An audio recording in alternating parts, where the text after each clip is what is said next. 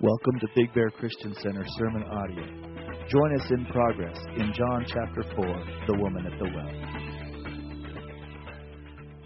Assume that she was married five times because maybe she was a loose woman and was divorced. We don't know, because in this time there was a lot of uh, wars that were happening behind the scene.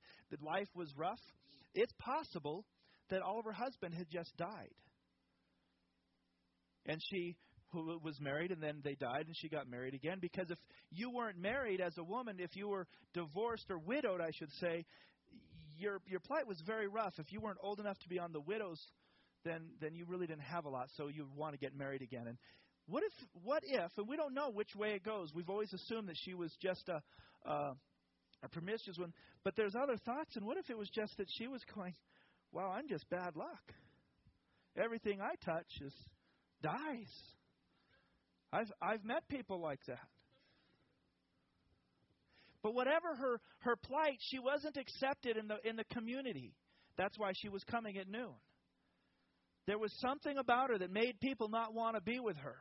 So she came to draw water at the hot time of the day, and at a time that if you were traveling, that you would probably be coming to the well around the noonday. And that, again, as a single woman, you wouldn't want to be at the well when there was men traveling by. Or would you? Because we don't know much about this woman. Maybe that was her idea. Go out when there might be a man. Again, it's speculation. But Jesus, though he knows her heart, he remains in that place and engages her in conversation. And they begin to discuss, and we see the dialogue between them in John chapter four. And he says, "Give me a drink." How do you, a Jewish man, there's an emphasis here, even in the writing, ask a drink from me, a Samaritan woman? They couldn't use the same vessels.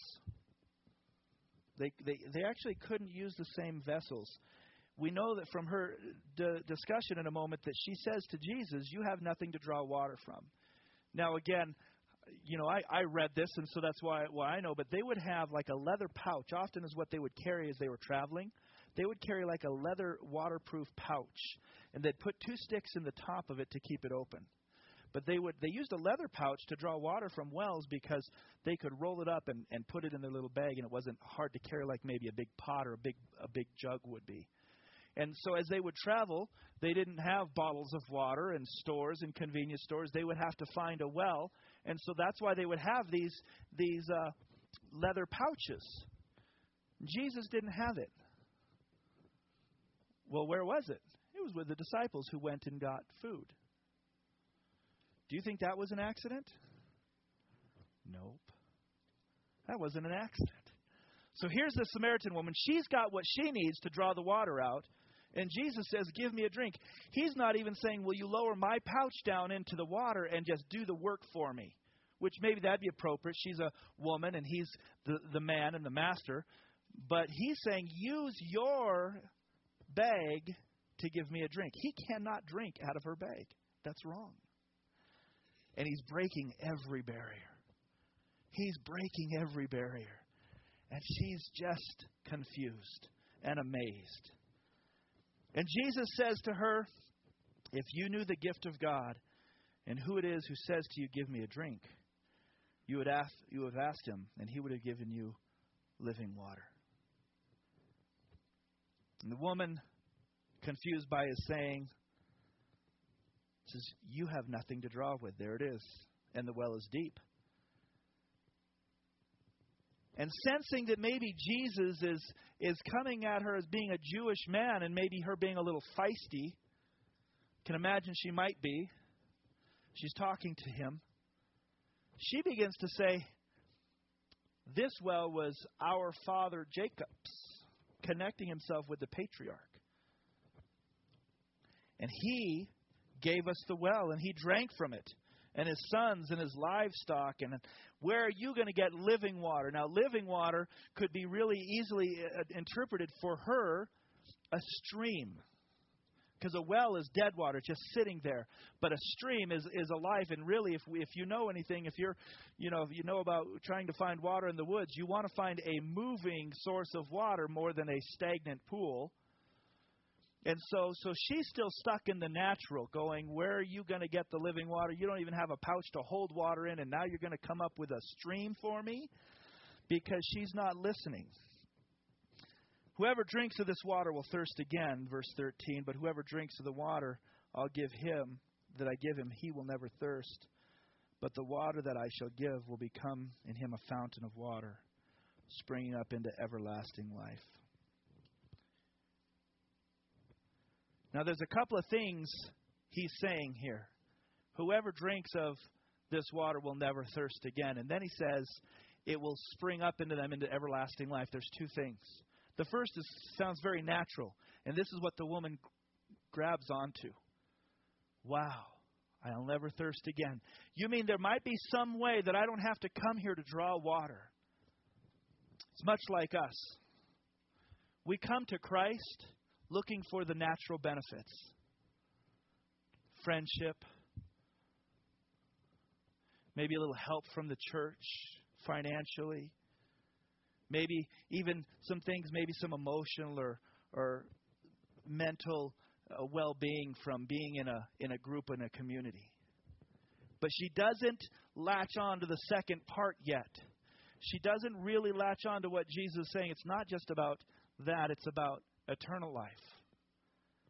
See, I'm offering you not just something that will help your natural life. I'm offering you something that is eternal, it's spiritual, it goes beyond anything in this world. And you can tell that's what she thinks because she says, give me this water so I may not thirst or come here to draw. And he takes it to the next step because Jesus knows that this woman needs to find healing in the moment. So he goes to an issue that she's got to be embarrassed about. Go call your husband. I have no husband, she replies. You're right. I know that. You had five. And you're, the man that you have now isn't your husband. She's not comfortable with the situation. Can we say amen to that? We ever not been comfortable in the situation where the conviction is coming and somebody has said something now that's touching on a on a on a, a personal note for us, whether that pet sin, whatever that was, and she did what any of us good evaders would do. She just evades the question. Well, I perceive that you're a prophet. Let's talk theology. In my experience in doing a lot of ministry on the streets, The the response would look something like this. Begin to talk, and they find out that, that I'm a Christian or something, and they immediately say, my uncle attends this church. My fourth cousin, three times removed, was a pastor. I mean, they pull these amazing things out of somewhere, and they want to talk about this. I can't hold my hand any farther away from me, right? Because we don't want to talk about this. So let's talk about this over here. And she wants to talk theology, and Jesus brings it right back because he knows she doesn't need theology. She doesn't need to not go to the well to drink water. I mean, he, he's God. I suppose that he could have said, you know what, go back to your house. There's a rock in your home that is now going to just gush water for you for, for forever. And there you'll have your ability to not draw water. He doesn't care about that. That's not his primary care, I should say. His primary care is what's happening inside of her. And he brings it back to personally knowing God and worshiping him truly in spirit and in truth. And she's still not comfortable. And I'm going quickly because I want to get to the point. Skipping over these verses, she's still not comfortable with this conversation that he keeps bringing back to her and her relationship with God and knowing that God is spirit and he's not just far off. He's not just the God in the Torah. And they, they had the information in the, in the Torah. Thank you, Robert. She knew that, but God is spirit. And she's not comfortable, so she finally says, listen, Messiah is coming someday. He'll tell me about it. Over That's done. We're not talking about this anymore. And Jesus says, yes, we are, because I'm Messiah.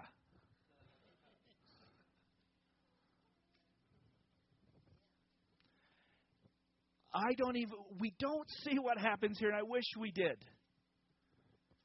Because the next thing we know is the disciples show up on the scene right then, and she leaves. But she goes to town, and she calls the men and says, come here, man who told me everything there was to know about me. And we see that they come, and if you continue to read, or you've already read this, that they say, you know, after a couple of days staying, Jesus staying with the Samaritans, they said, we don't, we believe, but not just because of what you said. We believe because we've experienced it ourselves. And that's wonderful. But what happened in the heart of this woman to change? And I believe it's very simple. Jesus kept touching her heart until she finally had hope. No one can love me. I'm out here by myself. And everything about me is going to be out here because there's nothing good in me. I'm sinful. I'm unlucky. I'm cursed. Whatever it is was bad. And she knows it. She believes it about herself. And so she keeps everything far away. Finally, Jesus comes and keeps bringing it close to her to where he, she cannot deny that he knows her. He knows everything about her, and yet he's loving her. For the first time in maybe her whole life, she had hope. Jesus is the God of hope for us. I think of a couple of other people in the Bible. One, one's in the book of John, and we'll be getting there later. But in John chapter eleven, there's an account of Lazarus dying. And Mary, who was the one who loved Jesus and washed his feet with her hair and her tears, and Martha, Lazarus' sisters, call out to Jesus. Lazarus is sick. Why were they doing that? They had hope in Jesus that he would come and make him well. The Bible's clear in John chapter eleven, though, that Jesus, after hearing that Lazarus was sick, waited two more days before he went. Why did he do that? To show us that he is the God of not just the living, he's the God of the dead. He's the God of the dead and the living, and the living and the dead. And that he had power over not just the natural living life, but he actually had power over death. And so we know that he wanted to show them that he had power, and so he waits until he dies. In fact, he doesn't come to the tomb until four days after he dies. And Mary and Martha are saddened, of course. It's in John chapter eleven that we see the shortest verse in the Bible, the one that when we had our the fire team, our discipleship group, when I was young, leading that, that we made them we made everyone memorize scriptures every week. And boy, that was definitely one of them. Because, you know, when you have to memorize ten scriptures a week, you want to find the easy ones. But we we found in John eleven thirty-five that in that moment that yet he had already said that that that he could raise Lazarus, he wept. Jesus wept. Because he connected with them. But they had hope in Jesus, that Jesus could raise their brother, that, that Jesus could heal their brother. And even in death, Jesus shows that he is worthy to put your hope in. He's worthy to put your hope in. Even when your situation is dead, Jesus is worthy to put your hope in. It doesn't matter the situation. It doesn't matter how far from God you are and how far you need to keep the situation away from touching your heart. God can bring you hope today. And he brought it to Mary and Martha and those who were mourning the death of Lazarus. In Christ, there's hope for the outcast. In Christ, there's hope for the upright. Huh? Do the upright need hope? Go back a chapter. Jesus and Nicodemus. Nicodemus was a good man. He was a righteous man. He was a Pharisee. He was a law keeper. He was upright. He wanted to know God. He wanted to do the right things. And yet he knew that he needed Messiah. And that's why he came searching. He needed hope. Because he even understood, I believe, that his own actions weren't enough. And God showed that even the righteous, the do-gooders, have hope in Christ. If that's you today, then you know what I'm talking about, because you strive so hard to be good. You work, you strain, you want people to think that you're a good person. And it's tiring. It's so tiring to keep it up. Did you know there's hope for you? That you can come to Christ and fall on Him and say, I can't be good enough. I can't be righteous enough. I can't do this on my own. The Bible says those who fall on the rock will be broken. And that's the place that us do-gooders need to go. We need to be broken because we can't be good on our own. And we need to know that there's hope for us too. That we don't have to do this in our own strength. Thank God. The rest of that passage that I just quoted that says that those who fall on the rock will be broken, says, but those whom the rock falls on will be crushed. See, we need to come to Jesus, who's our hope, before we're crushed. Brokenness is a wonderful thing. It's hard, but it's wonderful. Being crushed is not. So there's hope for the outcast. There's hope for the upright, the strivers, the do-gooders. We saw in John chapter eleven, there's hope for the weary and the grieving. With Lazarus, we see that there's not only hope for the dying, but there's even hope when things appear dead. It doesn't matter who you are, where you are today, whether you've known Christ, whether you don't know Christ, whether you've known Christ all of your life or you've come to Him. There's hope, and we need hope today. And we don't need hope in the American government. We don't need hope in an institution. We need the hope that passes all of these things and is an eternal hope. Because someday, and I believe in most of our lifetimes, someday soon, this, this system could come crashing and probably will come crashing down, and there won't be a government hope anymore. But there's hope in Christ. And it supersedes the hope that He's going to give me nice clothes or a nice car. It has to supersede that and says that we are spiritual beings and that our hope is not just in the temporal, in the water for the moment, but it's an eternal life. David said in the psalm, "Why so downcast, O my soul? Put your hope in God." Why so downcast, O my soul? Put your hope in God.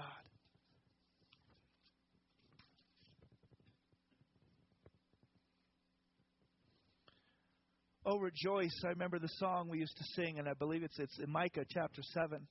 Rejoice not over me, mine enemies. I can hardly say it. I have to sing it. When I fall, I will rise. When I sit in darkness, the Lord shall be a light unto me. Our hope is in Him.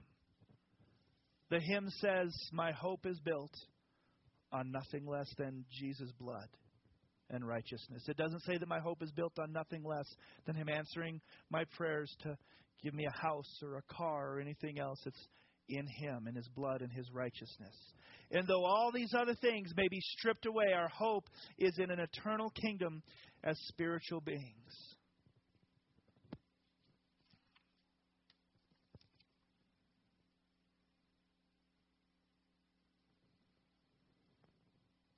Romans fifteen says, may the God of hope fill you with all joy and peace as you trust in him, so that you may overflow with hope by the power of the Holy Spirit. If our hope is only in the temporal things of this world, when they don't come to pass, then we are despondent and downcast, and we don't know what we're going to do anymore. We've got to continue to come to the Christ, come to the cross, where Christ can meet us, and put our hope in him, that this momentary, fleeting life is just that, and that there is a glory that far outweighs this all, and it's waiting for us. And Christians, we need to begin to get our hope once again onto the eternal and not onto the temporal. Our hope has to be in him. For eternity. For eternity. First Corinthians fifteen says, if only in this life we have hope in Christ, we are to be pitied more than all men. So we have something beyond this life to have hope in. It's eternal. We have are looking to the him to come and take us to himself someday. And boy, cross-referencing the news with the Bible sure seems like that day is getting closer.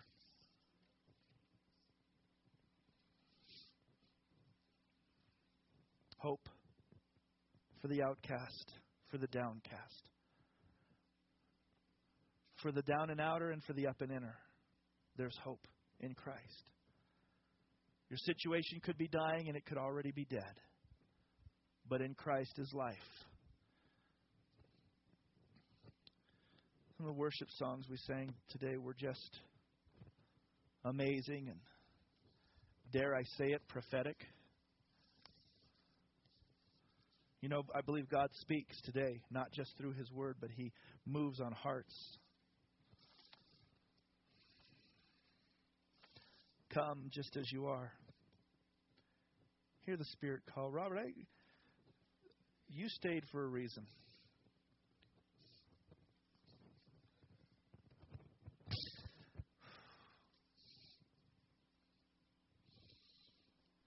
You know, we try really, really hard.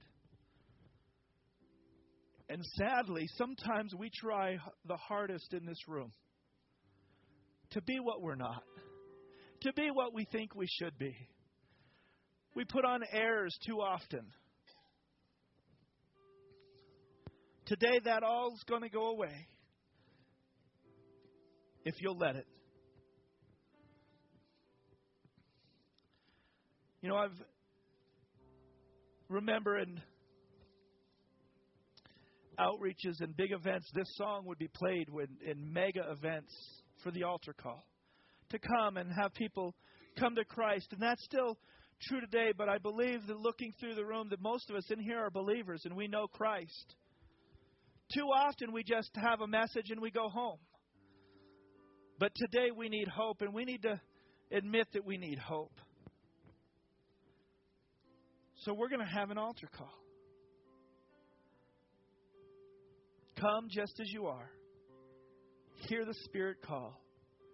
Come just as you are. Come and see. Come receive. Come and live forever. Life everlasting. Strength for today. Taste the living water and never thirst again. That living water that Christ wants to give each of us today. Hope for today. Life everlasting.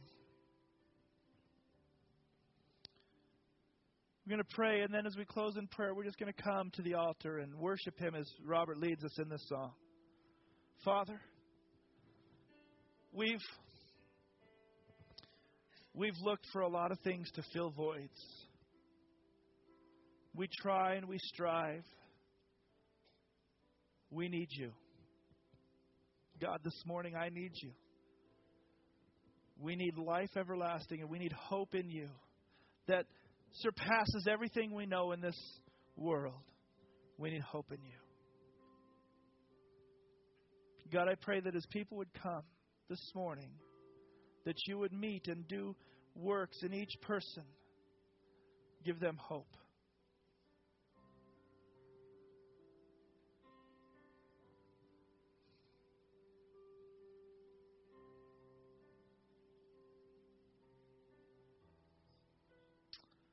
Father, we come to you this morning and receive your hope.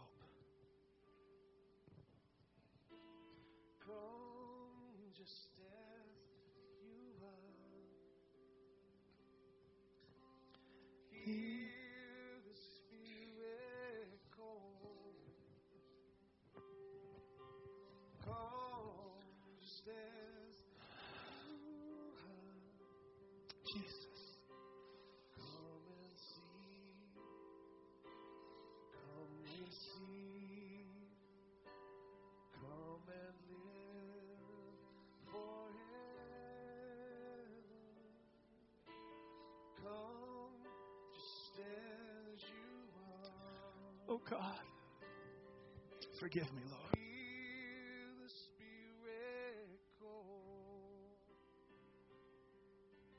Come just as you are. Come and see. Come receive. Come and live forever. Life everlasting. Straight. Today, taste living water and never thirst again. Life everlasting, life everlasting, strength for today.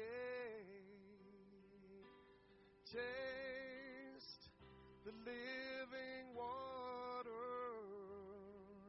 and never thirst again. Come just as you are. Hear the Spirit call. Come. Just as you are, come and see, come receive, come and live forever. Don't let anything hold you back today. Don't let anything hold you back. Receive from Him.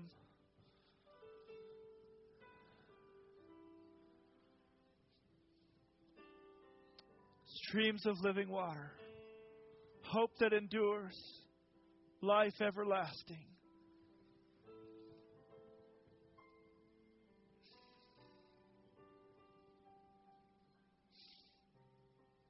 Thank you, Jesus.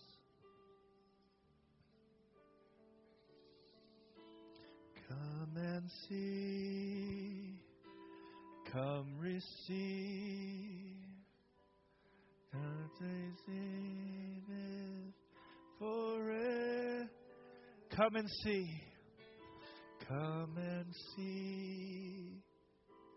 Come receive.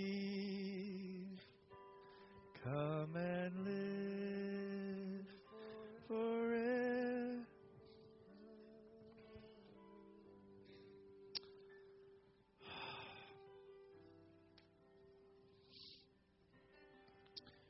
We're just going to continue to worship, and if you want to stay and pray or worship, we want to have that atmosphere continue here.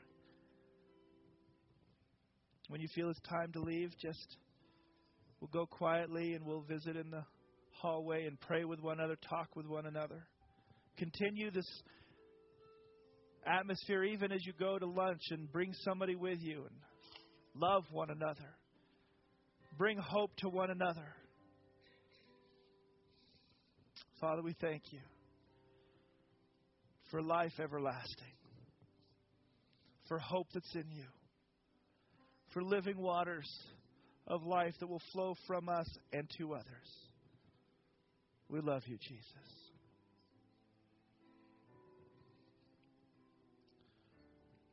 Thank you, Jesus. Forever,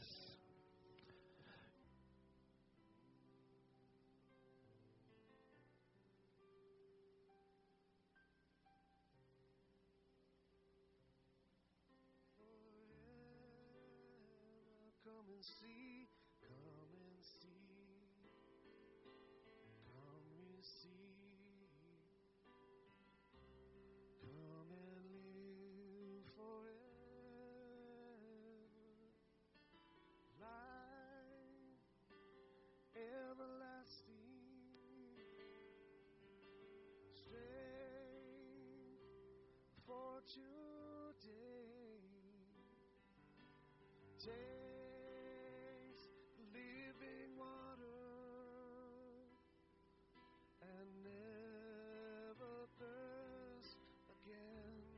Everlasting life, everlasting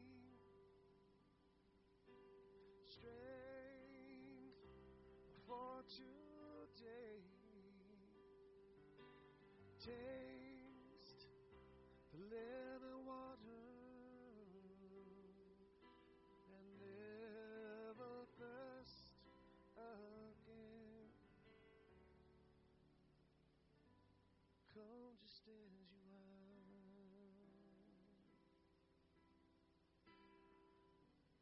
Hear the Spirit.